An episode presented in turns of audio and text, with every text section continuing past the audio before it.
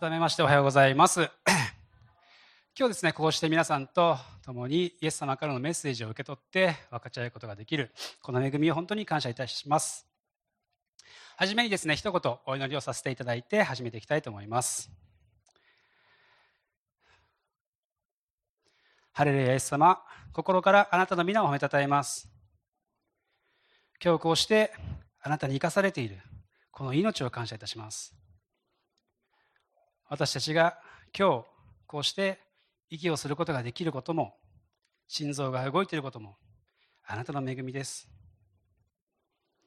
この命はあなたのものですからどうか今日今この時あなたの心を行うことができますように助けてください。語るべきことを語ることができますようにどうぞ助けてください。このものはあなたを示す声ですから、どうぞこの声は消え去って、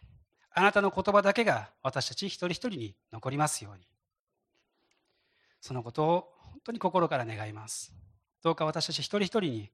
知恵と啓示の御霊様を注いでくださって、あなたのことをさらに深く知ることができますように助けてください。主の御手に委ねます。期待します。愛するイエス様のお名前によってお祈りいたします。アメン。えっ、ー、とですね、早速ですけれども、御言葉の方に入っていきたいと思います。今日はですね、三箇所からですね、神様の言葉を受け取っていきたいと思います。三箇所のですね、6章の8節です。えー、先週ですね、えっと、マッチが証で分かち合っていただいた箇所と同じ箇所になりますけれども、この箇所から、えっと、メッセージを受け取っていきたいと思います。初代教会におきましては、この礼拝の中心は聖書の朗読であったというふうに言われていますけれども、ぜひですね、皆さんも一緒に、ちょっとこう、スライドに移ると字がちっちゃいかもしれないですけれども、いつもよりちっちゃいですかね、字がね。すいません。あの一緒に朗読していきたいと思います。三箇所の6章8節です。3、はい。主はあなたに告げられた人よ、何が良いことなのか。主があなたに何を求めておられるのかを。それはただ公正を行い誠実を愛しへり下ってあなたの神と共に歩むことではないか。アメンです。ストレートにですね主が私たちに何を求めておられるかが書かれてありますので非常に分かりやすい主からのメッセージではないかなと思いますけれども主が私たちに求めておられることそれは神と共に歩むことです。今日はですね、この神と共に歩むということについてフォーカスを当てて見ていきたいと思います。はじめにですね、この三箇所について少し説明したいと思いますけれども、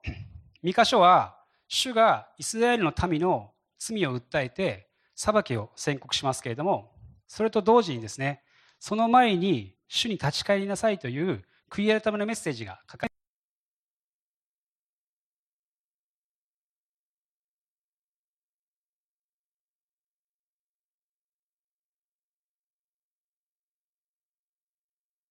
書かれているのが今日のこの箇所神と共に歩むということです。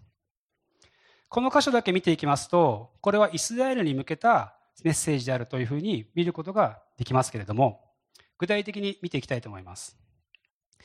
まずですね主から再三にわたる悔い改めの促しがありますがそうした主の促し悔い改めの問いかけにですね答えることができなかった民がその償いとしてどうしたらよいでしょうかという問いが6節から7節に書かれています。私の方でお読みしたいと思います。何をもって私は主の前に進みゆき、意図高き神の前にひれ伏そうか、全焼の捧げ物、一切の交渉をもって見舞いに進みゆくべきだろうか。主は幾千の羊、幾万の油を喜ばれるだろうか。私のその木のために、私の長子を、私の魂の罪のために、鯛の身を捧げるべきだろうかこうした民の問いに対する主ご自身の答えが書かれているのが今日見る8節になります主は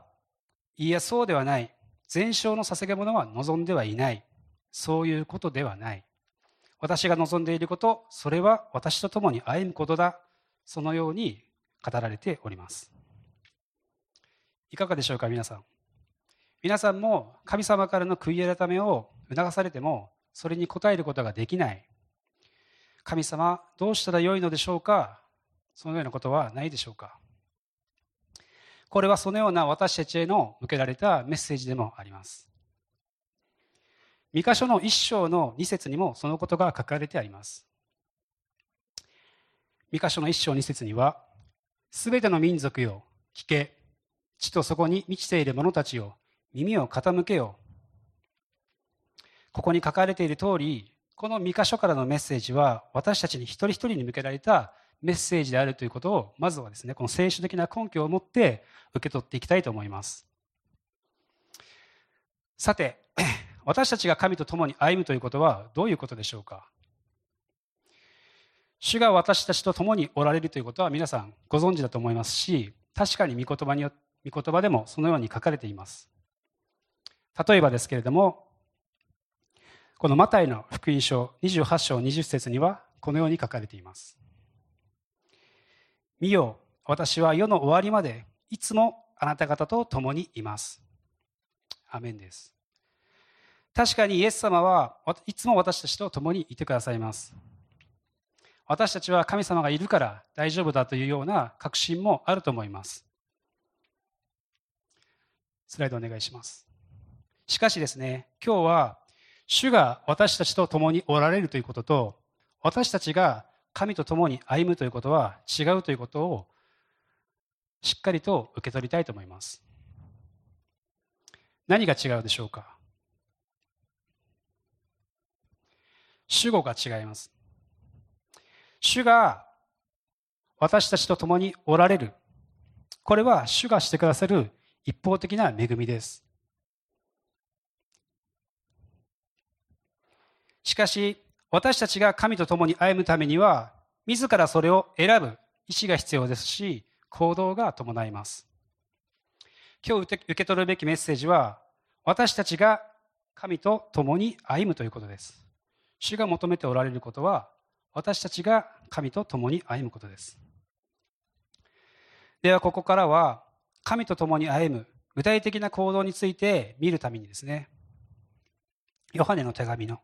第一の方を見ていきたいと思います。ヨハネの手紙の第一、一章の5節から10節になります。これも前に出ますので一緒にお読みしたいと思います。よろしいでしょうか。ヨハネの手紙の第一、一章の5節から10節です。せーの。私たちがキリストから聞き、あなた方に伝える指針は、神は光であり、神には闇が全くないということです。もし私たちが神が交と交わり合いかとすいません言いながら闇の中を歩んでいるなら私たちは偽りを言っているのであり真理を行っていません。もし私たちが神が光の中におられるように光の中を歩んでいるなら互いに交わりを持ち御子イエスの血が全ての罪から私たちを清めてくださいます。もし自分には罪がないというなら私たちは自分自身を欺いており私たちのうちに真理はありません。もし私たちが自分の罪を告白するなら神は真実で正しい方ですからその罪を許し私たちを全ての風紀から清めてくださいます。もし罪が犯したことがないというなら私たちは神を偽り者とすることになり私たちのうちに神の言葉はありません。アメン。この手紙が書かれた時代はイエス様と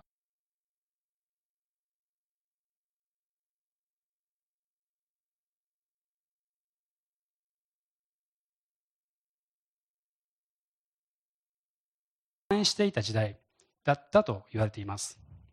そうした中ヨハネはイエス様と実際に出会って十字架を目撃したものとしてそういった異端的な教えを一掃して十字架と復活の確信を持たせるためにこの手紙を書いたというふうに言われています。一章の一節から四節を見ると実際にイエス様と歩んだヨハネがこのどれほどの思いでそのことを伝えたかったのかこういても立ってもいられないようなですねヨハネの熱い気持ちを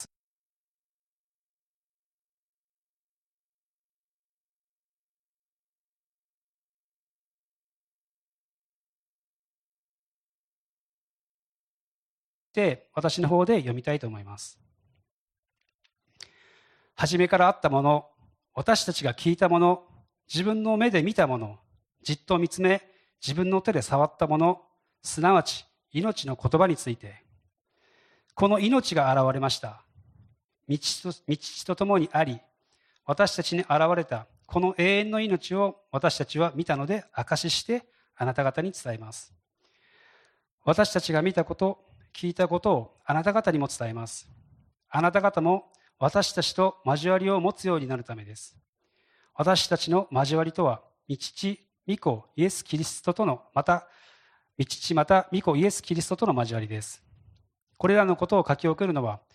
私たちの喜びが満ち溢れるためです。いかがでしょうか、皆さん。イエス様を否定した時代の中で、実際にイエス様と共に歩んだものとして、ヨハネが、みんながこのイエス様と交わりを持って、喜びに満ち溢れるために、語らずにはいられなかった、そのようなヨハネの熱い思いを読み取ることができるできるのではないでしょうか。このヨハネは明確に終わりの時代を意識し、その時代に生かされているということを悟っていたものでした。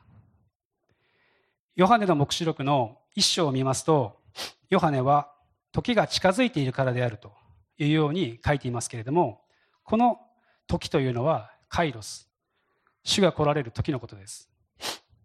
主が来られる時が近づいていることを受け取っていたこのヨハネが書いたこのヨハネの手紙はですね、ミカ書と同様にまさしく終わりの時代に生かされている私たちへのメッセージであるということをまず受け取りたいと思います。具体的な歩みについて書かれている箇所が7節の光の中を歩むというところと9節の罪を告白するという箇所になります。まずですね、この光の中を歩むことについて見ていきます。この光がどんな光なのかということが古説に書かれています。スライドお願いします。古説ですね。闇が全くない。以前の新科学では暗いところが少しもない。そのように書かれています。皆さん、暗いところが少しもない光というのを想像できるでしょうか？こう、ライトが照ってますけれども、通常こう光が照らされるとこう影ができますね。なので暗いところが少しもない光というのは少しこう想像が難しいかもしれません。しかしこの現実の世界でもですね実際にこのような光というのはありえます。スライドお願いします。これを見ていただきたいと思うんですけれどもこの赤いところで囲われているところですね。これは無影灯というものですけれども、この字のごとくですね、影がない明かりになります。光を拡散させたり、光の数、光源を増やしたりすることで、影ができずに、影ができにくい、そのような仕組みとなっています。次お願いします。このようにですね、手に光が当たっていても、その先に影ができずに暗いところがない状態で処置などができるようになっております。ありがとうございます。ただですね、この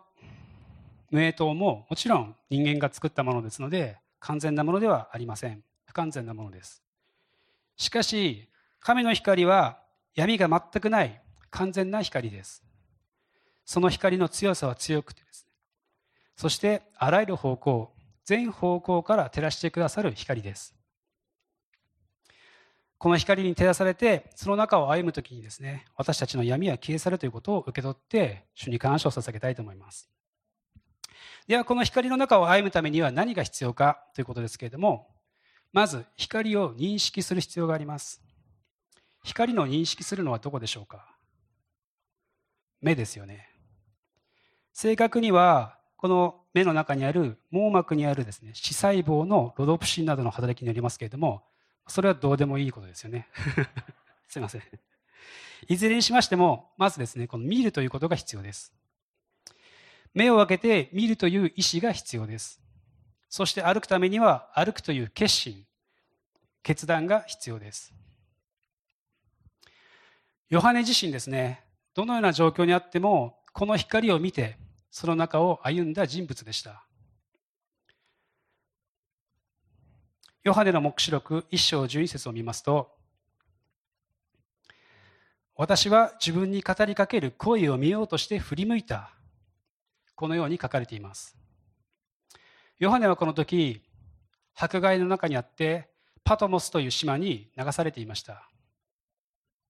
精神的にも肉体的にも霊的にもですね非常に過酷な状況であったのではないかなということを想像します。イスラエルの民が神様の声に応えられなくて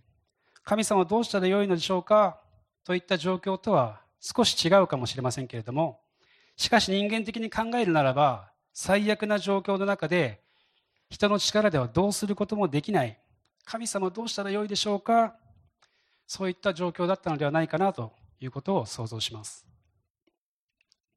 そうした中で語りかける主の声がありました。ヨハネはこの肉の目で見るような最悪の状況を見るので見るのではなくてその声命の言葉光であるイエス様を見ようとして振り向くという選択をしました。もう道が見えない。人の力ではどうしたらよいかわからない。そうした状況の中で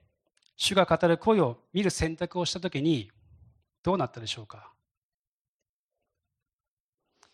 ヨハネは光り輝くイエス様に出会いました。13節から16節にはですね光り輝くイエス様の描写がされています。ここでは16節だけ見たいと思いますけれどもまた右手に7つの星を持ち口から鋭い諸刃の剣が出ていて顔は強く照り輝く太陽のようであった。そしてその後ヨハネは天にある開かれた門を見上げて4章5章で描写されているような天での礼拝に入ることになります。ヨハネのこの決断を通して教えられることがあります。それはどのような状況であっても光であるイエス様を見る選択をした時にあらゆる状況困難を超えて天の素晴らしい祝福の中に入れられるということです。私自身もヨハネと比べるような事件では全くありませんけれども自分の力ではどうすることもできない。これまでの経験ではどうしたらいいかわからない。対応できない。そういった状況の中で主が語ってくださったことがありました。そしてその語る声に応答して歩む選択をした時にこの地では味わうことのできない。天の祝福を味わう。そのような経験をすることができました。そのことについて少しお話をさせていただきたいと思います。先日ですね、えっと、3月の2日から4日までですね、日本集中治療医学会という学術集会が京都で開かれました。これはですね、その時に配られていたこの学会の50周年を記念するカレンダーです。ちょっと見にくいかもしれませんが、ここにですね、私たちの施設の写真が掲載されました。2020年の2月に北海道で初めてのコロナの重症患者さんを対応させていただいた時の写真です。この患者さんの前にいるのが私です。こうして患者さんの承諾も取られて、公になっているものですので、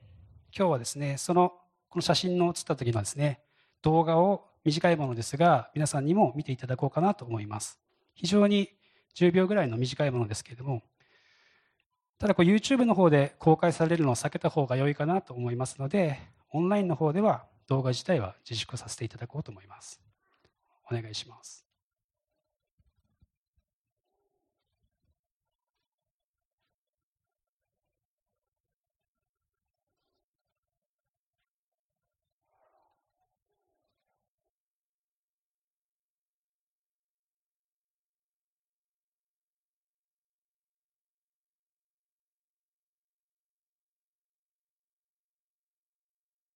動画になります。えちょうどコロナが始まって、まあ、3年が経ちます。ようやく日本もですねその対応に慣れて対策も緩和される時期を迎えます。けれども私自身その中で約2年間ですね教会に来れないそういった期間を経験しました。コロナ病棟で働いているということで社会からも医療者の中でも差別的な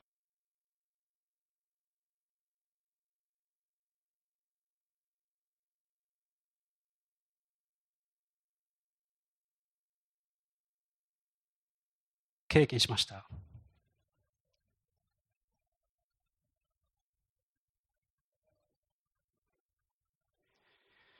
職場には家族にもコロナで働いていることを言えずに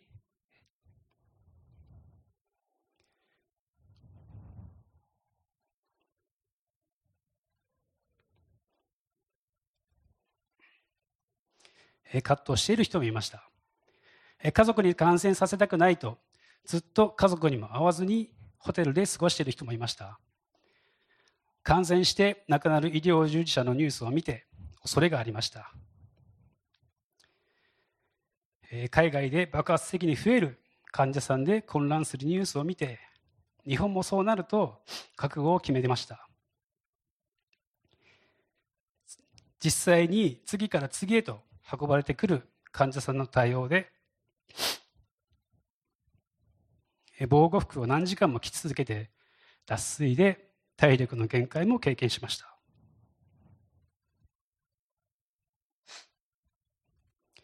家族にも会えず次々に亡くなる患者さんを見送りました。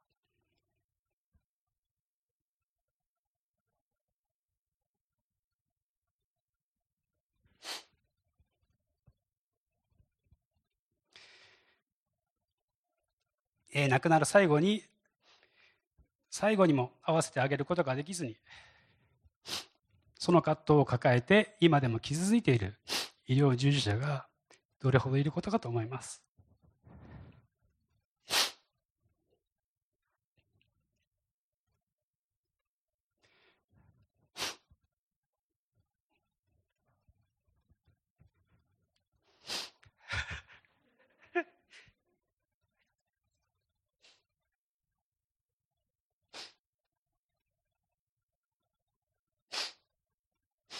アレルギーによるくしゃみ鼻水鼻詰まり。すごいのってますね。ありがとうございます。この肉の目で見るならば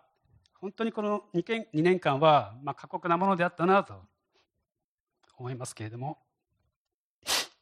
えしかしですね以前も明かしさせていただきましたがこの2年間は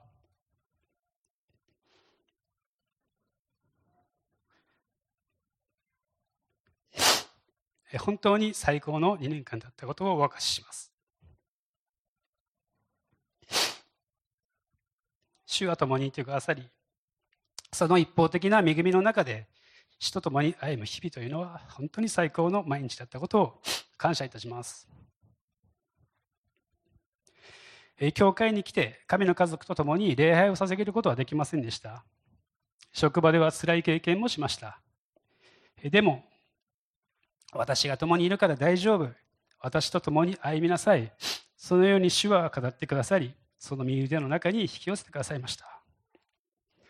そのことを通して私たちはどのような状況の中であっても、その状況ではなく、語りかける声を見ることを教えられました。その声に応答して、毎日、どんなに忙しくても、語りかける声である御言葉を読み、主の前にひれ伏して礼拝を捧げました。毎日御言葉によって支えられ力強く現場に立つことができました。スタッフの先頭に立ち導くことができました。困難な中でも主が語る声に応答して光の中を歩む選択をした時に闇は消え去って不安や恐怖ではなくいつも神様からの平安の中を歩むことができたことを感謝します。さてですね、次にですね、この逆に光を見ないで歩む、そのような決断をしたときに人はどうなるか少し見ていきたいと思いますけれども光を見ない場合人はどうなるか皆さん想像できるでしょうか？答えはですね光を見ない場合人間はずれていくです。スライドお願いします。生物にはですねこのサーカディアンリズム外実リズムというものがあります。いわゆる体内時計ですね。この漢字の通り生体には一日の中で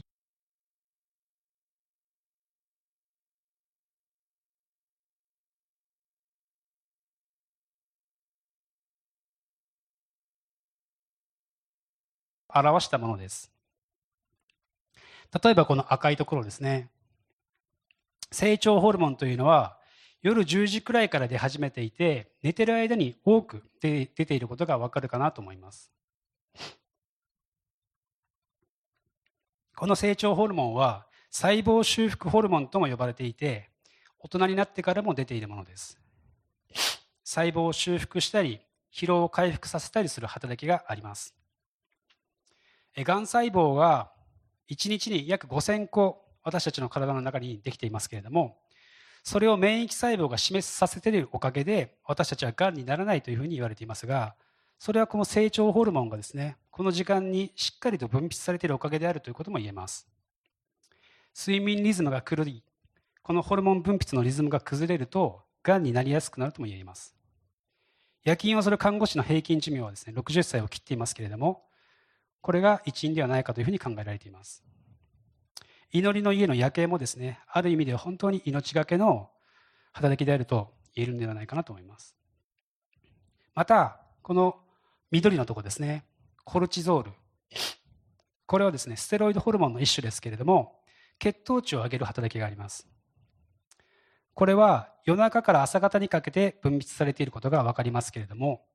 夜間に食事をしない分ですね低血糖を予防するためにコルチソールが分泌されて脂肪を分解してエネルギーを得ている。そういった生態の働きがあります。夜間規則的に睡眠をとることでコルチゾールが分泌されて脂肪の分解を促しますが逆に睡眠が不規則でコルチゾールが分泌されなくなると分解されされるはずの脂肪がどんどん蓄積されていきます。さらに寝ないでですね夜に何かを食べた時は分解されるはずの脂肪の蓄積に加えて食べた分のカロリーが蓄積されてどんどんどんどん脂肪が溜まっていく。夜食べる太る夜食べると太ると言われていますけれどもそれはこういったメカニズムになります。この人間のリズムはサーカディアンリズムはですね約25時間と言われています。25時間なので毎日1時間ずつずれていくことになります。しかし皆さんはきちんとこの24時間のリズムでホルモンが崩れることなくですねしっかりと分泌されております。なぜでしょうか？毎日毎朝この大体のリズムが時計を合わすようにですねきちんとリセットされているからです。このリズムをリセットするの主な要因というのが光と食事になります。この光と食事がなければ体内時計はどんどんずれていきます。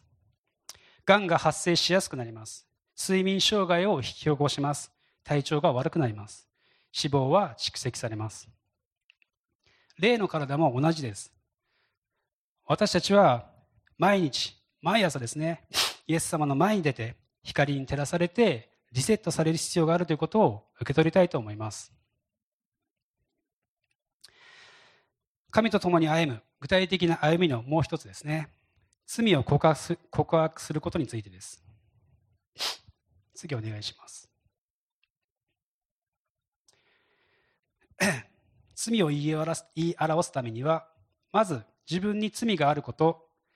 罪人であることを認めなければできません。病気と同じですね。病気も病気があることを認めて受け入れなければそもそも治療が開始できません。罪もですね治療を開始して許しを得るためにはまず自分の罪を認識して自分が罪人であることを認めなければできません。認めることそこがスタートラインです。聖書が言う罪とは何でしょうか？神を神と認めないことです。主よと言いながらですね毎日の生活の中で神を神としなかった場面はなかったでしょうか。パウロは罪についてローマ書で記しております。次お願いします。パウロ自身自分は肉的なものであり罪のもとにある。自分のしていることがわからない。自分が憎んでいることを行っているからだ。私は本当に惨めな人間だ。このように言っています。そしてイエス様の十字架だけが罪と死から解放してくださる唯一の道であるということも語っています。次お願いします。ローマ人への手紙3章の23節24節ですね。新共同訳ではこのように書かれています。人は皆罪を犯して神の栄光を受けられなくなっていますがただキリストイエスによる贖いの技を通して神の恵みにより無償で義とされるのです。アメンです。罪の中にあって神様の声に応えられずに自分は本当に惨めだそのように思うこともあるかもしれませんイスラエルの民のようにですね罪のために何何を捧げればよいのかと思うこともあるかもしれません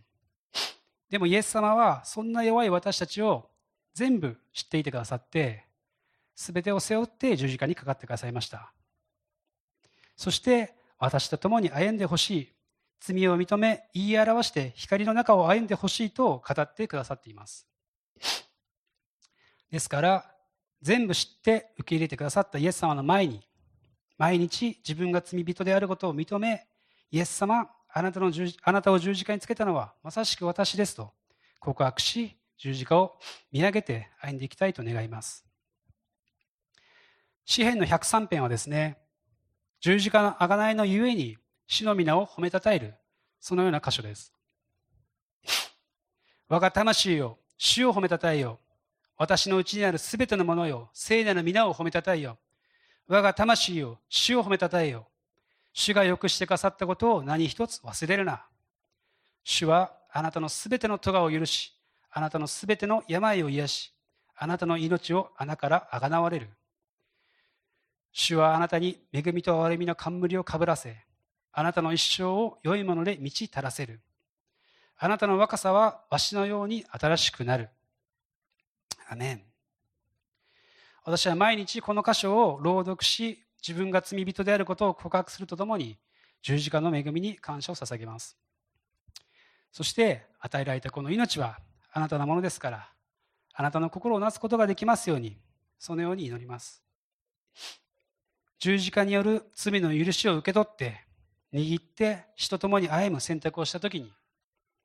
いつも平安のうちに歩むことができるその恵みをお分かちしたいと思います。神様の前に罪を言い表す時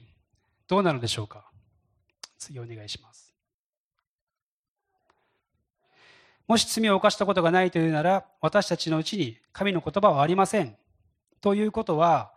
罪を言い表すならば、私たちのうちに神の言葉があるということです。つまり、命の言葉、イエス様が私たちのうちにあって、イエス様と一つとされるということです。呼吸と同じですね。二酸化炭素を出さなければ酸素を取り込むことはできないんです。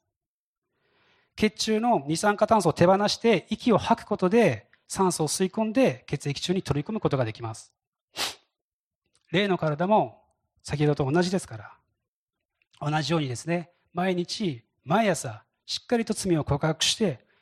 十字架の洗いを受けて、そして神様の言葉を私たちのうちに取り込んで、イエス様と一つとされていきたいと願います。最後お願いします。えっと、まとめます。主が求めておられることは、私たちが神と共に歩むことです。願っているだけでは神と共に歩むことはできません。神と共に歩むためには決断が必要です。そして、それは概念的なものではなくて具体的な行動が伴うものです私たちが神と共に歩む具体的な行動一つ目は毎日主の語りかける声である。命の言葉御言葉を見て光の中を歩むということ。二つ目。毎日主の前に罪人であることを認め告白し十字架を見上げるということ。この2点です。私たちがその光の中を歩む決断をした時に罪は清められて完全な神の光に照らされて闇は消え去ります。罪を認めて告白して十字架を見上げる時に私たちは清められて命の言葉であるイエス様と一つとされます。ピアノを弾いてもらってもよろしいでしょうか。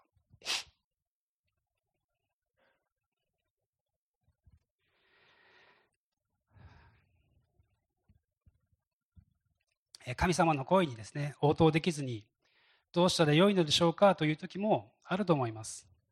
人間的な力ではどうすることもできない。そのようなことも経験すると思います。でもイエス様は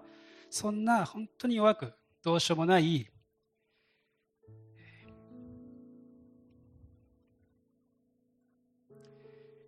惨めな私たちの全部を知っていてくださって全部を背負ってくださいました。そして私が全てを背負ったからもう大丈夫。一緒に歩もう。そのように言ってくださっています。ですからどのような状況であっても安心して全てを信頼して委ねて死と共に歩むその選択をしていきたいと願います。このメッセージを準備するにあたってこのコロナの期間を振り返った時にですねやはりこれはこれからやってくる過酷な時代に向けた備えだったんだろうなというふうに思わずにはいられませんでした。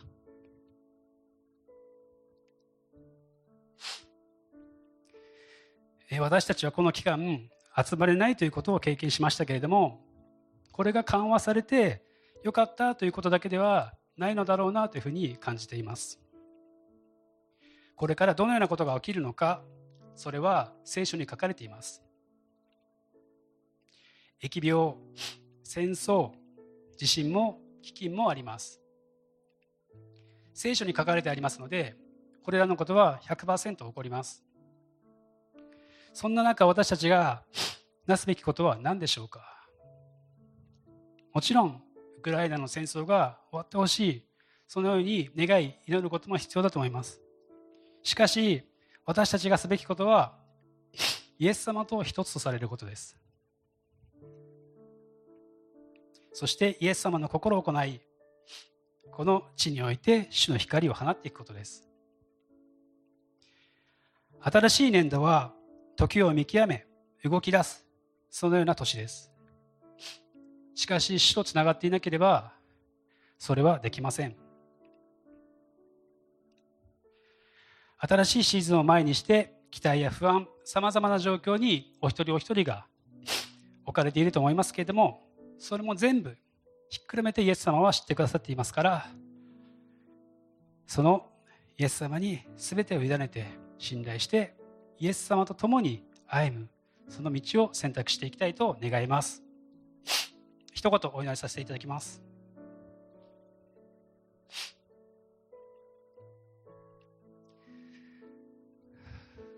ハレルヤ天のお父様、あなたの皆を心から褒めたたえます。今日、あなたから終わりの時代に生かされているものとして、その必要なメッセージを受け取りました。あなたが望まれているのは、神と共に歩むこと。私たちが神と共に歩む選択をしていくことですその歩みはとても具体的で日々あなたの前に出てあなたからの光を受けて御言葉を読み罪を告白してあなたと一つとされていくことです主よそのことを今日受け取りましたからどうか新しいこの年度シーズンに向けてもあなたが共にいてくださり導いてくださいますように心から願います。主よあなたに期待いたします。見てに委ねて愛するイエス様のお名前によってお祈りいたします。